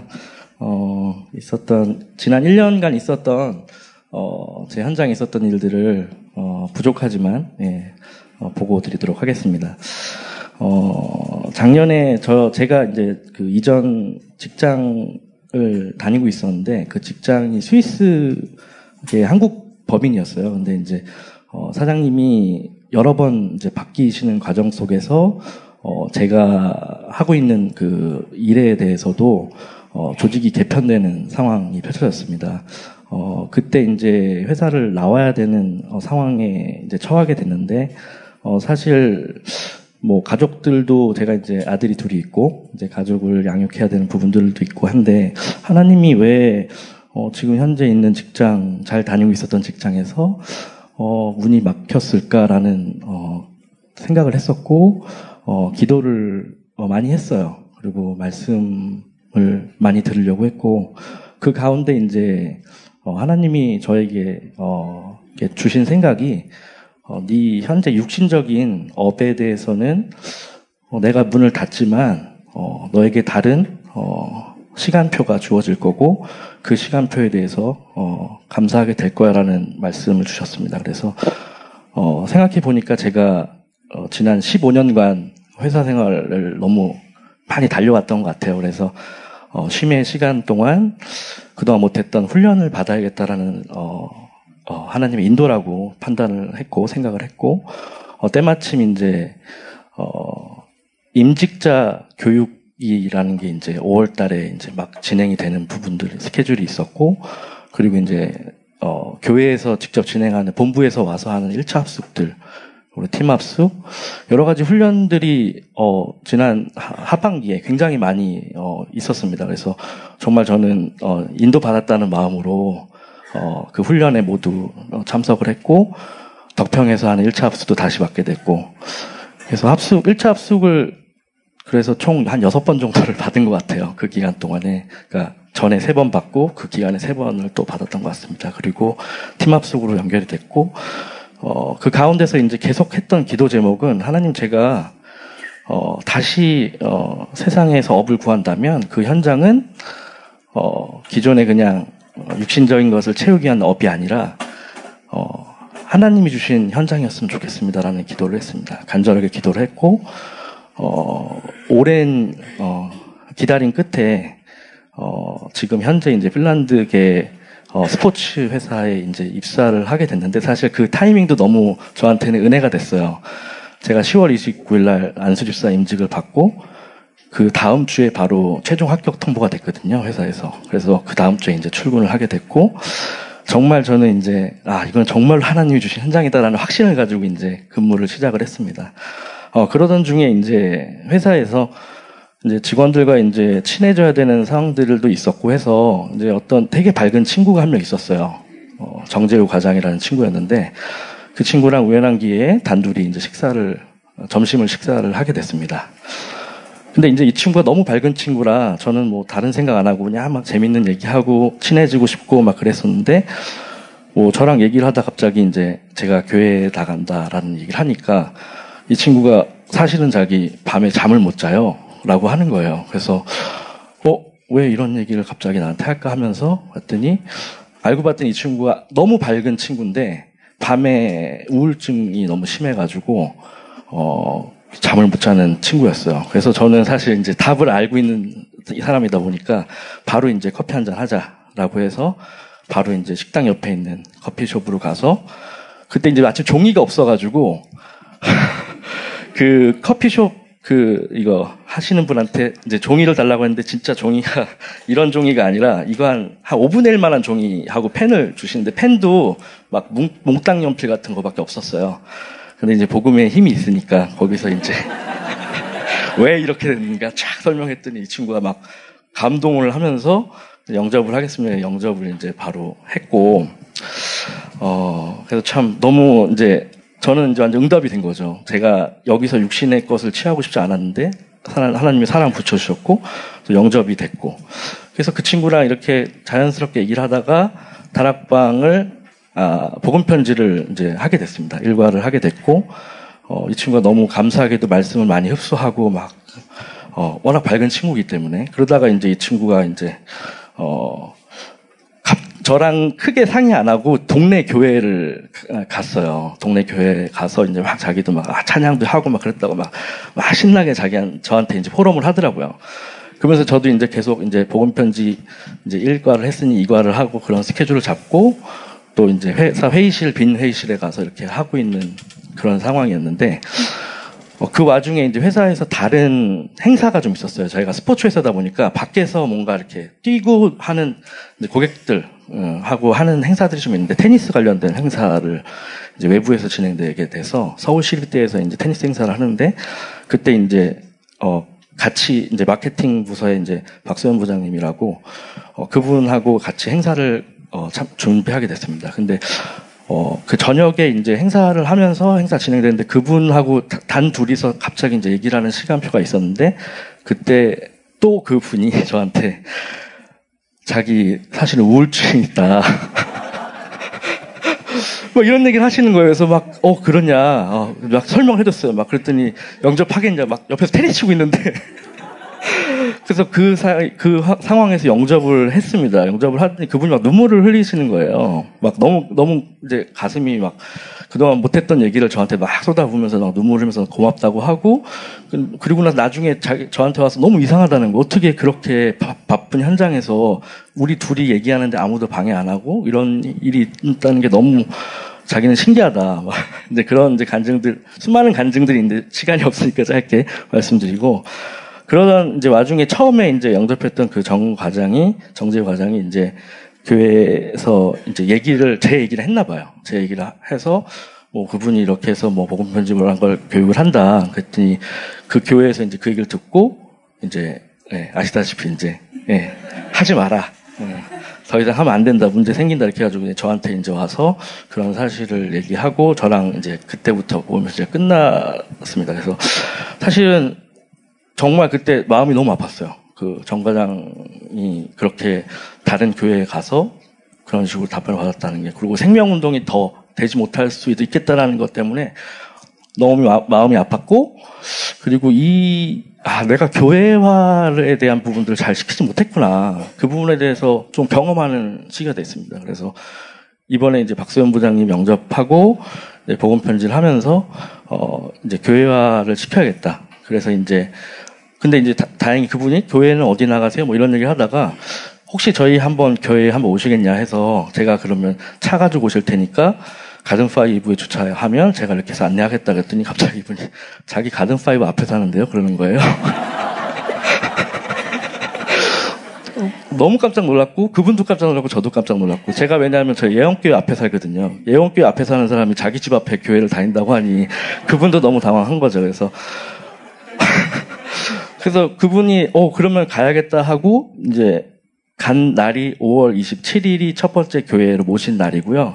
그날 이제 중직자 일회 캠프 때 목사님께서 제가 저, 저에게 주신 말씀이 숨은 어, 치유 선교사였습니다. 그래서 고넬료 메시지를 주셨고 지금 현장에 있는 예, 그 저희 그 다락방 생명운동이 어 목사님 주신 메시지하고 너무 잘 맞아서 너무 감사했고 또 하나님이 진짜 기뻐하신다라는 생각을 하게 됐어요. 예, 내가 틀리지 않았고 하나님 말씀 따라 가는구나 언약의 흐름 속에 있구나라는 것을 정확하게 이제 알게 됐습니다. 그래서 지금 이제 그분이 교회에 아주 자주는 못 나오시지만 그래도 이렇게 나오시는 상황이 됐고 하나 한 가지가 더 있는데 어, 그러던 중에 저희 팀에 다른 회사에서 계시던 분이 이직을 해서 오게 됐어요. 그래서, 어, 인상도 좋고, 젊고, 어, 너무 또 밝은 그런 친구였고, 그런 친구랑 이제 같이 일도 해야 되는 부분들이 있어서 하다가 뭐 커피 한 잔 하고 이렇게 하다가 갑자기 이분도 이제 자기 집안 얘기를 그냥 모르겠습니다. 제가 편해서 그런 건지 모르지만 그런 얘기를 너무 쉽게 오픈을 하는 거예요. 그래서 자기 아버지가 알코올 중독자였고 도박 중독자였고 자기 남동생은 어, 할아버지가 있었던 혈우병이 유전되는 바람에 혈우병으로 고생받다가 거의 이제 직장 생활에도 모든 걸 다 못하고 막 이런 상황에서 자기가 모든 걸 케어해야 되는 그런 어, 친구였고 재미난 거는 어, 이 친구가 집이 저희 집 앞이더라고요. 이번에도 또 우연치 않게 예원교회 앞에 사시는 분이 저희 어, 회사로 오시게 돼서 우연치 않게 이제 같이 집으로 가는 길에 어, 그 문제가 어디서 왔는지 이런 부분들을 설명하게 됐고 어, 그 다음에 한, 한 1주, 2주 정도 뒤에 이제 같이 외근을 나가다가 본인이 이제 사실은 이런 일을 겪으면서 공황장애가 맞다. 그래서 공황장애에 대한 부분들을 얘기하면서 제가 이제 차 안에서 영접을 했습니다. 그래서 이분을 놓고도 어, 교회화가 예원교회가 될지 저희 교회가 될지 어디가 될지 모르겠지만 이 가문에 분명히 어, 어떠한 그런 어, 하나님의 인도하심이 있을 것 같고요. 지금 제가 이제 그 세 분의 이제 그 상태는 대부분 다 불면증, 우울증, 공황장애인데 사실 어 제가 왜 하나님이 저한테 왜 이런 분들을 너무 편하게 붙여줬을까라는 질문을 했을 때 어, 제가 사실 복음을 안 지 10년밖에 안 됐습니다. 어, 제가 똑같은 걸 겪었었거든요. 불면증을 겪어봤고 우울증을 겪어봤고 공황장애를 겪어봤었고 그때 이제 제가 저한테 어 다락방 이 복음 말씀을 전한 친구가 어, 김구원 안수 집사라고요. 지금 홍콩 새생명교회에 있는 친구고 그 친구를 고등학교 때부터 같이 알게 됐습니다. 그래서 고등학교 때 그 친구가 저한테 복음을 전할 때 저는 아예 안 들었었거든요. 그리고 구원인의 집에 가면 구원인의 집이 어, 김건 안세차의 집이 굉장히 부유했어요. 어렸을 때. 네. 아버지, 아버지가 사업을 성공을 하셔서 굉장히 부유한 어, 집에 살고 있었고, 그때 제가 이제 구원이 친구네 놀러 가면, 어, 구원이 뿐만 아니라 구원이 어머니까지 저한테 와서 복음을 받아라고. 전혀 안 믿고 저는 이제 이렇게 쭉 이제 육신적인 삶을 살다가, 어, 구원이한테 큰 사건이 생겼어요. 고등학교 3학년 때, 어, 집이 그러니까 아버지 사업이 어음 문제 때문에 이제 완전히 이제 어, 사업 문이 닫히는 상황이 생겼고 그때 가족들이 뿔뿔이 흩어지고 부원이도 이제 저랑 그 인사도 못하고 중국으로 도망치듯이 가게 됐습니다. 그래서 사실은 그 기간 동안 저랑 편지로 1년에 한두 번씩 잘 살고 있고 뭐 하고 있고 이런 부분들 어, 같이 교환을 했었고요. 어, 저한테 좀 충격적인 얘기는 어, 상황은 부원이한테 너무 또 큰 일이 벌어졌어요. 어, 그 구원이 어머님이 계신데 어머님이 갑자기 사고를 당하셔서 구원이가 왔어요. 그래서 저도 갔고 어, 구원이 어머니가 그 전도하시다가 어, 나오시는 길에 사고로 예, 혼수 상태에 빠졌고 구원이랑 저랑 이제 병원에서 이제 그런 상황을 목격하고 있었습니다. 근데 구원이가 너무 전 놀랐어요. 담대했어요. 어, 나라면, 내가, 너라면 하나님이 잘 살던 너희 집이 망하고 너희 어머님이 전도하다가 돌아가시게 됐는데 어떻게 너는 하나님 앞에 감사하다는 고백이 나오니? 라는 생각이 그때 들었어요. 제가 죽어갈 때. 예. 그래서 묻고 싶었어요. 어, 나 죽어가는데, 구원아, 너를 살린 그 하나님 누구냐? 그래서 연락하게 됐고 부원이가 저한테 성경을 설명해 줬는데 그게 창세기 3장 15절이었습니다. 완벽하게 저한테 답이 되는 얘기였고 어, 저는 모든 걸 다, 어, 뒤로 한 채 홍콩으로 가서 이원희 선교사님 밑에서 어, 양육을 받고 합숙을 받고 어, 그렇게 지금까지 언약 속에서 왔는데요. 어, 제가 하나님이 왜 저런 분들을 저한테 붙여줬을까 했을 때 하나님이 벌써 영세전에 다 계획하신 것 같아요. 예. 제가 그런 일을 겪어서 하나님 만나게 되고 또 구원이라는 복음의 가문의 자녀를 만나게 돼서 또 그 증거를 보게 되고 또 제가 증인이 되고 또 저, 제가 전한 사람이 또 증거를 보이고 이게 저는 어 되게 꿈만 같고 짧은 시간이지만 정말 하나님이 주시는 언약의 여정이 이런 게 아닐까라고는 생각이 들고요. 앞으로 이제 제 앞에 펼쳐질 인생의 여정에 하나님이 주인 되실 거라는 어, 고백을 끝으로 마무리하겠습니다. 네. 제가 지금 이분, 이분의 간증을 들려드리는 중요한 이유가 있습니다. 이분이 공황장애 무슨 정신 문제를 겪고 있는 사람을 영접시킨 걸 말하는 게 아닙니다. 그 제일 뒷부분에 보세요. 이분이 어떻게 예수를 믿게 되는지 한번 보십시오. 자기 친구 집이 원래 잘 살았습니다. 아, 나도 예수 믿으면 저렇게 잘 살 수 있으려나? 이런 동기를 가지고 믿은 게 아닙니다. 근데 그 잘 살던 집이 쫄딱 망하고 가족들이 다 뿔뿔이 터져서 어, 빚쟁이 막 빚독촉에 시달리니까 전 세계로 흩어졌어야 됐고 그때 그 엄마는 한국에 오시, 오시게 돼서 인생의 밑바닥에 그리스도를 만나게 돼서 완전 전도자로 바뀌었습니다. 그래서 현장에서 막 전도하고 있는데 그 엄마가 전도하러 갔다 오다가 교통사고로 즉사했습니다.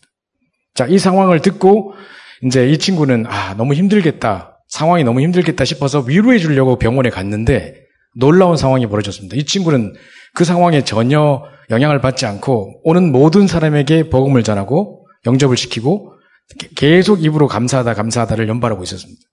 이 친구가 자기가 지금 추구하고 있는데 옛날에 고등학교 때 복음 전할 때는 안 들렸는데 자기가 지금 시간표 자체가 완전 갈급한 상태에서 이 친구가 지금 어, 하나님이 함께하는 자기 친구를 봤단 말이죠.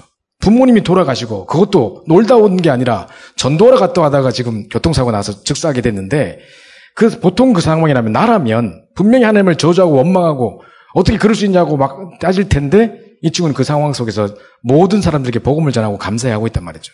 여기에 충격을 받은 겁니다. 그래서 이 친구한테 연락을 따로 해서 야 네가 믿는 그 하나님 나한테 알려달라. 정말 내 추구하고 있는데 나 좀 살려달라. 네가 믿는 하나님 나 좀 알려달라. 지가 그 친구를 불러내가지고 영접을 했단 말이에요. 보통 남자들이 어떻게 영접하는가를 한번 보세요. 절대 예수 안 믿고 있다가 예? 여자분들이 보통 권사님이고 이렇게 하다가 이제 안 믿는 남편 암 수술하러 딱 들어가면 뭐, 뭐 연미가 권사님네 교회 목사님 신방 오십니다. 그죠? 수술 들어가기 전에 바로 기도 한번 해주십니다.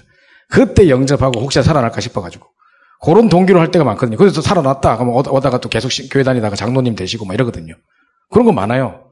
근데 이 사람은 처음부터 제대로 믿었어요. 그죠? 뭘 받느냐? 진짜 자기 친구 그 구원이라는 그 친구와 함께 하시는 하나님을 봤단 말입니다. 그죠? 그 이걸 보고 아 뭔가 다르구나. 그래서 이 친구 영접을 한 겁니다. 근데요, 제가 이제 홍콩에도 집중을 하러 가면서 이제 그 친구들 만나서 아는데 저는 김고은 한수집사와 그 엄마가 누군지를 압니다. 아마 여러분도 그 메시지를 아마 계속 유목사님 통해 들으셨을 텐데 지금 누군가가 며칠을 못 시킬 겁니다. 그 엄마가 누군지 알면 여러분 정말 소스러치게 놀라실 겁니다. 늘 듣던 분일 거예요. 아마 보시면 알 거예요. 근데요, 제가 이제 이, 이 친구 여기서 간증을 할 때 저는 그 앞에 앉아 있었습니다. 그리고 이 반대편에 유 목사님 앉아 계셨고요. 제가 그 간증하고 나갈 때 저는 이 두 가지가 오버랩이 되면서 이 스토리가 두 스토리가 오버랩이 되면서 저는 눈물을 흘리고 있었어요. 제가 이 친구 간증이 끝났을 때 뛰쳐나와가지고 저, 저 여러분의 이해를 돕기 위해서 제가 한마디만 하면 안 될까요? 이러려 하다가 또 나댄다 할까봐 제가 가만히 있었거든요. 근데 제가 지금 3분짜리 영상을 하나만 더 보여드릴게요. 그게 지금 그 엄마애가 누군지를 알 수 있는 영상입니다. 잠깐 보여드릴게요.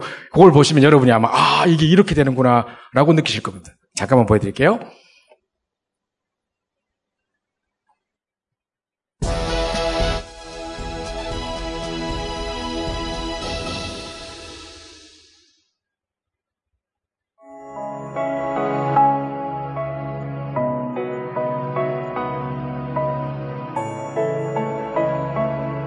나에게 이런 일이 생길 줄 몰랐다. 왜 나에게는 이런 일만, 불행한 일들만 찾아오는 것일까? 과거의 상처를 잊으려고 도망쳐온 이 한국 땅에서 인생의 답을 찾게 되었다. 그 이름은 예수 그리스도. 나의 환경과 상관없이 어느 날 나는 나의 사명을 깨닫게 되었다. 한국에 일하러 온 외국인 노동자, 그리고 그들의 가족들에게 복음을 전하는 것이 나의 사명이 되었다. 복음을 알게 된 후 도저히 가만히 있을 수가 없어 매일 현장으로 나갔다. 그런 나에게 가족들은 말했다. 미련하다. 그럴 때가 아니다. 그래도 나는 전해야만 했다. 내가 알게 된 복음. 내가 깨닫게 된 복음. 항상 가던 그 현장에서 새로운 청년을 만나게 되었다. 외로운 눈빛과 쓸쓸함이 묻어있는 듯한 표정. 그에게 복음을 말하지 않을 수 없었다. 비국에서 왔다는 그는 복음을 듣자마자 그리스도를 영접했다. 대학 교육까지 받은 엘리트 출신인 그는 흑암이 가득 덮인 자신의 고국에도 복음을 전하고 싶다고 말했다. 그런 그의 고백에 나의 마음에는 기쁨이 넘쳤다. 하지만 외국인 노동자였던 그는 얼마 후 비자 문제로 고국으로 돌아가야만 했다.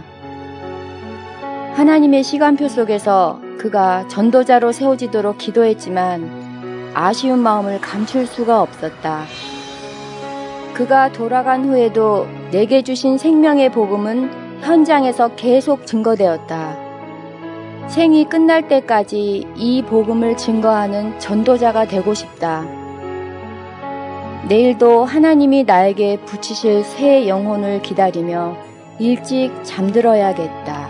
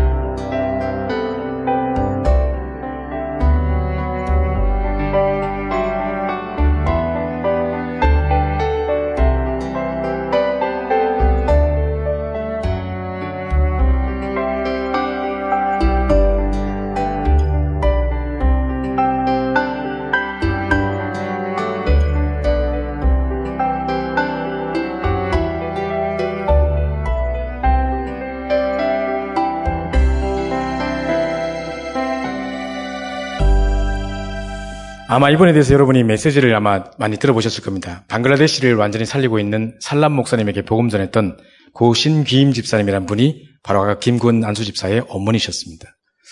우리가 생각할 때 말하기 좋아하는 사람들은 이 가정을 이야기하면서 봐라 뭐 잘 된 게 뭐가 있냐 집이 쫄딱 망하고 엄마는 뭐 교통사고 나고 죽고 그것도 전도하러 갔다 오다가 뭐 하나님 살아계신 거 맞냐 이딴 소리를 할 겁니다. 그죠?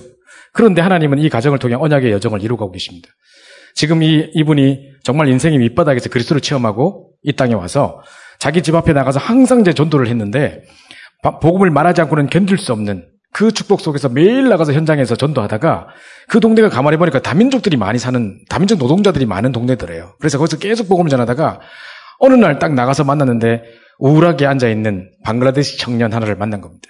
그 친구에게 복음을 전했는데 이 친구가 복음을 듣고 영접할 정도가 아니라 정말 우리나라는 90%가 모슬렘이고 70%의 청년들이 비전이 없어서 일하다가 잘 안 되면 다 자살한다. 우리나라는 미래가 없는 것 같다. 당신이 말하는 그 복음이면 우리나라를 살릴 수 있을 것 같다. 내게 이 복음을 말해달라. 내가 이걸 들어가지고 잘 훈련받아서 내가 우리나라 가서 그들을 살리겠다. 이렇게 말한 겁니다. 얼마나 기뻤겠습니까? 제자를 만났거든요. 이래서 이분을 계속 양육하고 있는 중에 하나님이 또 왜 그렇게 하셨을지 모르겠지만 아직 양육이 덜 끝난 상태에서 이분이 추방을 당해버리고 말았습니다. 그 이분이 너무 안타까웠어요. 자, 그러면서 그래도 계속 나는 복음 전하리라 하고 기도하고 있는데 어느 날 며칠 후에 복음 전하고 돌아오다가 교통사고로 즉사하셨습니다. 자, 요렇게 딱 됐는데요. 이게 끝이 아니었습니다. 이까지 볼 때 우리는 하나님의 계획이 잘 이해 안 되죠. 그죠? 지금 많은 선교단체나 이런 기독교 소점들에 가보면 하나님의 음성 듣는 법 1위더라고요. 왜냐? 자기에게 닥친 하나님의 계획을 깨닫지 못해가지고 그 고통의 이유를 몰라서. 그죠? 자, 이러고 있는데, 있는데요. 자, 그때 볼 때는, 육신적으로 볼 때는 실패한 것처럼 보입니다. 그런데 이게 끝이 아니라 그 청년에게 챙겨진 복음이 자기 나라로 돌아가서 계속해서 열매를 맺기 시작했습니다. 지금 방글라데시, 파키스탄 이런 나라들은요, 어, 대놓고 예수를 믿을 수 있는 상황이 아닙니다. 거기서 예수 믿는 사람들은 전부 다 격리 수용 당합니다. 그래서 나완자촌처럼 기독교 사람들이 기독교인들이 사는 동네가 따로 있습니다.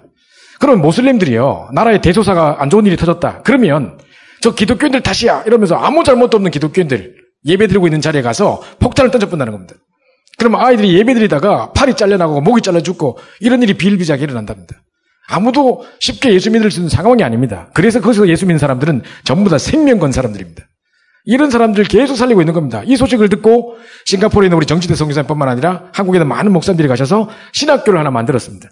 그러니까 이분들을 계속 양육하는 중에 그분이 이제 드디어 최초로 목사 안수 신분을 목사를 안수를 받고 목사 신분으로 그때 저, 저 아까 보였던 영상이 2015년도 선교대회 영상인데요. 그때 선교대회에 목사 신분으로 참여하셨습니다. 제가 선교대회 바로 직전에 어, 전 세계 선교사님 80분을 모아놓고 집중훈련을 진행했습니다. 그때 제일 앞자리에 여기에 살람 목사님이 앉으셨습니다. 그래서 이분이 얼마나 메시지를 막 스폰지 빨아들이시 빨아든지 몰라요. 너무너무 메시지 잘 들으시고 쉬는 시간에 저를 찾아오셨습니다. 찾아오셔서 목사, 이분이 한국인 노동자였다 보니까 한국말을 잘하시더라고요. 목사님, 우리 지역에 오셔서 집중을 해주셔야죠. 막 이러시더라고요. 그때 제가 예 어디든지 달려가겠습니다 이랬어야 되는데 그 혹시 집중을 하다가 감옥에 잡혀가는 거 아닙니까? 막 그랬거든. 근데 내가 왜 그랬는지 그때 내가 알기로 알려티지 방송에 왜 살인 억울한 살인 누명 쓰고 뭐 감옥에 갇혔다는 로니 조도사 그 사람이 이분 제자거든요. 난 그 두 사람밖에 없는 줄 알았어요. 그리고 그렇게 한번 잡혀간다고 생각했기 때문에 잡혀가는 거 아닙니까? 그냥 막 그분이 웃으시더라고요. 그리고 두 번째 또 엉뚱한 질문을 했어요. 해외에서 집중을 하려면 보통 30명 이상 돼야 되는데 보통 성도가 30명 이상 됩니까? 자, 이런 물었다니까요. 그런 계산적인 질문을 했다니까요. 이분이 웃으시면서 아까 전에 보는 영상에서 잠깐 보셨을 텐데 목사님 저희 지역에는 신학생이 18명이 있고 지교회가 8개 있고 생명건 제자 성도들이 600명입니다. 이러시는 그 사이에 600명이 있었어요. 제가 엄청 충격을 받았어요. 이분이 뭘 하시냐면 어, 제가 이 기쁜 소식을 내가 목사 안수 받은 거 내가 이 지교를 통해서 전도운동을 펼치고 있는 거, 이 기쁜 소식을 신기임 목사님께 말씀드리러 왔더니만 그분이 세상을 떠나고 없다. 내가 천국 가면 제일 먼저 그분을 만나서 이 기쁜 소식을 전하고 싶다. 라고 말씀하셨을 때 저는 눈물이 주르르 흐르고 있었습니다. 도대체 나는 세계보험만 세계보험만 하면서 난 뭘 하고 있었나 생각이 많이 들었습니다. 자, 이런 이제 열매들 이렇게 된, 가지게 됐는데요. 이 살람 목사님이 지금, 지금도 계속 사역을 잘하고 계십니다. 얼마 전에 목사님들 채팅방에, 목사 사모 채팅방이 있는데 거기에 이분이 긴급 기도 제목을 올렸어요. 여러분 기도해 주십시오 하면서 뭘 올렸냐면, 제 제자, 제 밑에 있는 전도사 하나를 한 지역에 파송을 했더니만 이 전도사가 그 지역에서 2년 동안 사역을 하는데 그 지역은 힌두교 지역이랍니다. 힌두교만 있는 지역에 2년 동안 파송을 했는데 그 친구를 통해 2년 동안 70명의 가족들이 돌아왔습니다. 그래서 교회가 막 세워지고 있는데 이제 이제 뭘 힌두에서 행사를 하려고 하니까 전부 다 교회 가뿌리가 없으니까 이장이 뒤집어져 가지고 열받아 가지고 우물도 먹지 마라 슈퍼마켓도 사용하지 마라 이래 가지고 아무것도 못 먹고 못 마시고 살아가고 있다. 제발 여러분 이 사람들 놓고 기도해 달라고 부탁을 했습니다. 제가 마음은 한 군데 아프기도 했지만 한 한켠에는 엄청난 기쁨이 있었습니다. 도대체 어떻게 했길래 그 힌두교 땅에 그죠? 전도사 한 명을 보냈는데 거기서 2년 동안 70명이 돌아옵니까? 어떻게 이런 응답을 받고 있습니까? 몇 년 전에요. 우리 목사님들 카톡방에 긴급 기도 제목이 돌았습니다. 그때 뭐 했냐면 지금 이 살람 목사님한테 IS 단체가 협박 문자를 보낸 거예요. 5일 동안 맛있는 거 먹고 기다려라. 5일 후에 너를 반드시 죽이겠다. 그래서 이분이 이제 막 그걸 SNS에 막 올렸어요. 딱 정확하게 24시간이 딱 제로한 다음에 맛있는 거 먹고 기다리고 있느냐. 이제 4일 남았다. 이렇게 막 설떨리게 막 피 마르는 계속 협박 문자를 보내는 겁니다. 그때 유 목사님께서 피하라 그랬어요. 빨리 살람 목사 지시해가지고 빨리 피하라 그래라. 근데 안 피하겠다는 거예요. 내 혼자 살겠다고 600명의 제자를 버려놓고 제가 도망갑니까? 저는 그럴 수 없습니다. 이래가지고 생명 걸겠다는 거죠. 그랬는데 하나님이 그 IS 단체 그, 그 협박, 협박하는 사람을 지도세도 모르게 불러가셨어요. 그래가지고 이 문제가 잘 해결됐고 지금도 살아계신 거예요. 그 지금 보시죠. 지금도 계속 위협을 받고 있습니다. 올해 선교사 대회 때요. 이분이 못 나오셨어요. 원래 나오셔야 되는데 아마 그 지금 IS 단체에서 계속 이 사람들 막 이게 협박을 하고 있는 것 같아요. 그래서 이제 나올 수 있는 상황이 아니라 대신 선교사 대회 때 영상 편지를 보내주셨어요. 제가 컴퓨터 안에 그게 있는데 거기에 뭐라고 적혔냐면 저는 이뭐 모슬렘들이 막 정식 기도 하는 거 보여주면서 최빈국이고 뭐 방글라데시는 전 세계 최빈국이고 가장 인구 밀도가 높은 그런 나라일 뿐만 아니라 정말 우상숭배를 너무 심각하게 했고 90%가 모슬림 국가인데 이 막 모슬림 막 정치기도 하는 걸 딱 보여주면서 그래서 우리는 성경적인 전도 방법이 아니면 안 됩니다. 저희는 모든 지교회에서 우리 랩런트들과 함께 새벽 기도를 하면서 정말 이 전도의 삶을 살고 있습니다. 여러분 정말 기도해 주십시오 하면서 얼굴도 알지 못하는 저를 위해 여러분이 기도해 주시고 물질로 후원해서 너무 감사합니다. 우리 랩런트들이 여러분이 보내주신 물질로 RUTC가 지어져서 200명의 랩런트들이 자라고 있습니다. 아침에 매일 사문하는 거 올리는데요. 거기 보면 이 뭡니까? 랩런트들이 새벽기도 쫙 참여하고 있어요. 우리보다 더 잘해요. 그렇게 하고 있는, 있는 걸 보여주는 겁니다. 그러면서 우리 900명의 성도는 여러분을 위해서 기도하겠습니다. 벌써 또 900명 됐어요. 야, 어떻게 이런 역사가 계속 일어납니까? 그죠? 너무너무 귀하신 분입니다. 이 중요한 열매를 에게 복음을 전하고 가신 분이 신김 집사입니다. 그럼 보세요. 신김 집사님의 입장에서 보세요. 자기 아들에게 복음 전해서 아들을 제자로 심었는데 아들이 아들 친구에게 복음을 전했고 그 사람이 똑같은 문제를 갖고 있는 사람에게 계속 복음을 전합니다. 유 목사님께서 2주에 한 번씩 오실 때 우리 중직자들에게 전도의 방향 기도 제목을 주시는 그 두기호 팀이라는 모임이 있는데 그 모임 때 이 사람이 자기 신상 명세서에다가 우울증, 공황증 적지도 않았어요. 근데 유 목사님께서 그 친구에게 주신 메시지가 너는 숨은 치유 성교사가 되라고 고넬료 메시지를 주셨어요. 나중에 왜 고넬료 메시지를 주셨습니까? 라고 여쭤보니까 아마 고넬료가 경건한 하인 하나를 불러가지고 베드로를 청해가지고 말씀드릴 정도였으면 내적으로 많이 시달렸을 거다. 겉으로 드러나지 않지만 많이 아마 시달렸을 거다. 그래서 그런, 그런 분명히 니는 가다, 가는 곳마다 숨은 치유 성교사로 내적으로 시달리고 있는 많은 정신문제를 겪고 있는 사람을 살리라고 메시지를 주셨는데 그 메시지를 그대로 응답받고 있는 겁니다. 여기서 언약의 3, 4대를 볼 수 있습니다. 엄마와 아들, 아들이 친구에게, 친구가 또 다른 사람에게 계속 전하고 있습니다. 또 이쪽 측면으로서는 이분이 전한 이 한 한 사람의 청년 제자가 자기 나라로 가서 한 나라를 완전히 살리고 있습니다. 지금 900명의 생명건 제자를 일으키고 있습니다. 자, 이게 과연 실패일까요? 응답 없다, 증거 없다, 이런 말 하면 안 됩니다. 그죠? 자, 그럼 빨리 PPT로 들어가서 요 한 페이지만 보고 이제 마치겠습니다. 자, 그럼 보십시오. 어, 우리는 뭘 붙잡아야 되느냐? 자, 요 세 가지만 딱 붙잡고 마쳐야 되겠습니다. 첫 번째로, 어떤 상황 속에 있어서도 하나님이 나와 함께 하시는 것에 대한 나는 증인이다. 난 다른 응답 증거가 필요 있는 게 아니라 최고 응답 증거는 바로 내가 어떤 상황 속에 있어서도 지금까지 나와 하나님 나와 함께 하셨던 것에 대한 증인이라고 고백하는 것입니다. 이게 최고 증거입니다. 이제서야 이 말이 이해되는 겁니다. 뭐가 증거고 하나님 살아계신 게 증거고 이 자리에 있는 게 증거고 왜 구원받은 게 증거하지? 그때 아멘 하는데 영혼 없었는데 그죠? 이거 딱 보는 순간 아 이게 그 말이구나. 만약에 이 자리에 오늘 우리 어, 중요한 우리 청년들을 위해서 요셉을 끌어내려 가지고 간증자로 세웠다. 그럼 요셉이 뭐라고 하겠습니까? 여러분 정말 성경에서를 많이 보셨죠? 반갑습니다. 막 하면서 여러분 정말 여러분이 모르는 비밀이 하나 있습니다. 제가 감옥에 있을 때 새벽 3시부터 일어나서 사문을 했으며 이렇게 했습니까? 그래 안 했을 겁니다. 그런 모든 걸 다 마다하고 이 친구 아마 분명히 내가 감옥에 끌려가는 그 순간에도 내가 노려 잡혀는 그 순간에도 하나님 나와 함께 하셨습니다. 라고 말할 겁니다. 그죠? 이게 바로 어, 하나님의 어떤 상황 속에서도 하나님 나와 함께 하신 것에 대한 증인입니다. 자, 두 번째입니다. 문제는 만 가지가 넘어도 해답은 오직 그리스도밖에 없는 것에 대한 증인입니다. 그래서 우리는 이 메시지를 정말 우리 귀하신 전도자 목사님들을 통해서 이 강단에서 계속 원색 복음이 선포되고 오직 예수가 그리스도 되심을 모든 문제 해결자 되심을 듣고 자란다는 것이 최고 축복인 것을 기억하셔야 됩니다. 그래서 우리는요 다른 게 아니라 하나님만 하는 긴대신 선지자 모든 감색을 꺾은 왕 중의 왕이시고 모든 저주장을 무너뜨린 참된 제사장 되신 그 그리스도 안에서 모든 답을 찾아야 되는 것입니다. 당장 내가 지금 문제 해결되지 않고 당장 우리 자녀에게 문제가 있다 할지라도 그것과 상관없이 그죠? 우리가 붙잡아야 될 증거 뭐냐? 내가 목에 칼이 들어와도 변치 않는 절대로 세상과 타협할 수 없는 나만의 중요한 비밀, 나의 고백, 예수는 그리스도. 모든 문제 해결자. 문제는 만 가지가 넘어도 해답은 오직 그리스도밖에 없다는 것에 대한 증인입니다. 라고 고백해야 되는 것입니다. 마지막으로요. 정말 이 근심할 것이 없는, 근심할 이유가 없는 것에 대한 증인입니다. 세상은 지금 정신병 시대입니다. 제가 고등학교 졸업할 때까지 저는요, 공황장애라는 단어를 들어본 적이 없어요. 그때는 그런 거 잘 없었어요. 근데 지금은요, 상담해보면 3명당 하나 그냥 우울증이고, 좀 더 심하면 전부 공황장애고 다 그렇습니다. 제가 공황장애라는 단어를 처음 들었을 때, 그게 무슨 뜻이지? 김포공항 가는 길이 막히나? 막 그랬어요, 그때는. 전 그게 공황장애 뭔 말인지 몰랐어요. 지금 허다, 허다합니다, 그런 사람들이. 그죠? 실제로 많은 사람들이요, 너무 부담감이 느껴지고 육중한 어떤, 여기 뭡니까? 정신적인 부담을 딱 느끼는 순간, 그게 실제 무게로 다가와서 눌려버립니다. 사람들, 자기가 생각, 정신병이 희한한 게요, 생각으로 정신으로 충격을 받는데 몸이 아파요. 정신적으로 정말 어마어마한 부담을 가지는데 실제로 몸에 어마어마한 무게가 느껴져요. 그래서 그걸로 숨을 못 쉰다니까요. 이 보십시오. 이러고 살아가고 있습니다. 근데 우리는 근심할 이유가 없습니다. 요한복음 14장이 완전 평안장인데요. 요한복음 14장 1절에 아무것도 마음에 근심하지 말라. 하나님을 믿으니 또 나를 믿으라. 그죠? 그러면서 죽는 것도 두려워하지 마라. 내가 천국을 예배하러 간다. 그러면서 내가 올라가면 보혜사 성령을 보내겠다.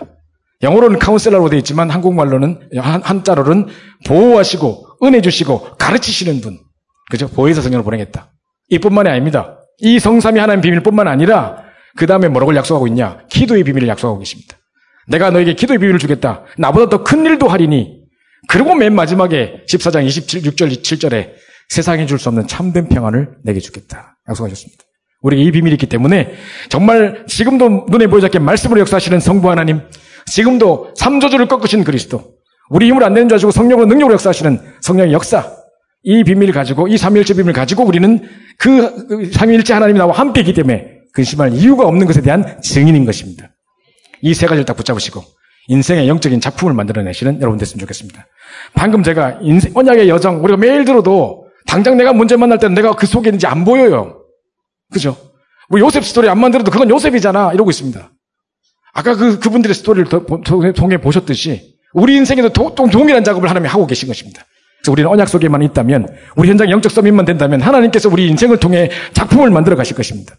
그래서 여러분 집중을 통해 영적 서밋 되시고 그 비밀을 가지고 이 응답 없다 증거 없다 하지 마시고 이 세 가지 증거를 가지고 승리하시는 인생 작품을 만드는 증인 되시기를 간절히 축원드립니다.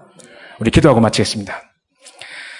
오늘 이 중요한 메시지를 붙잡고 우리 합심해서 한번 기도하고 제가 마무리 기도를 하겠습니다. 하나님 우리가 우리에게 귀한 복음 주셔서 감사합니다. 정말 복음에 집중할 수 있는 비밀을 통해서 무너진 중심을 세우게 하옵소서. 정말 우리의 잘못된 집착과 분열된 혼란된 모든 것을 막게 하시고 이제 참된 집중 속에 들어가게 하옵소서. 그래야 정말 우리 영적 썸밋되게 하시고 우리 삶 속에서 어떤 문제가 다가와도 우리 그 문제를 통해 정말 최고의 어, 인생 작품을 만들어내는 언약의 여정을 가는 사람 될 수 있게 달라고 우리 합심해서 한번 기도하겠습니다. 사모님 감사합니다.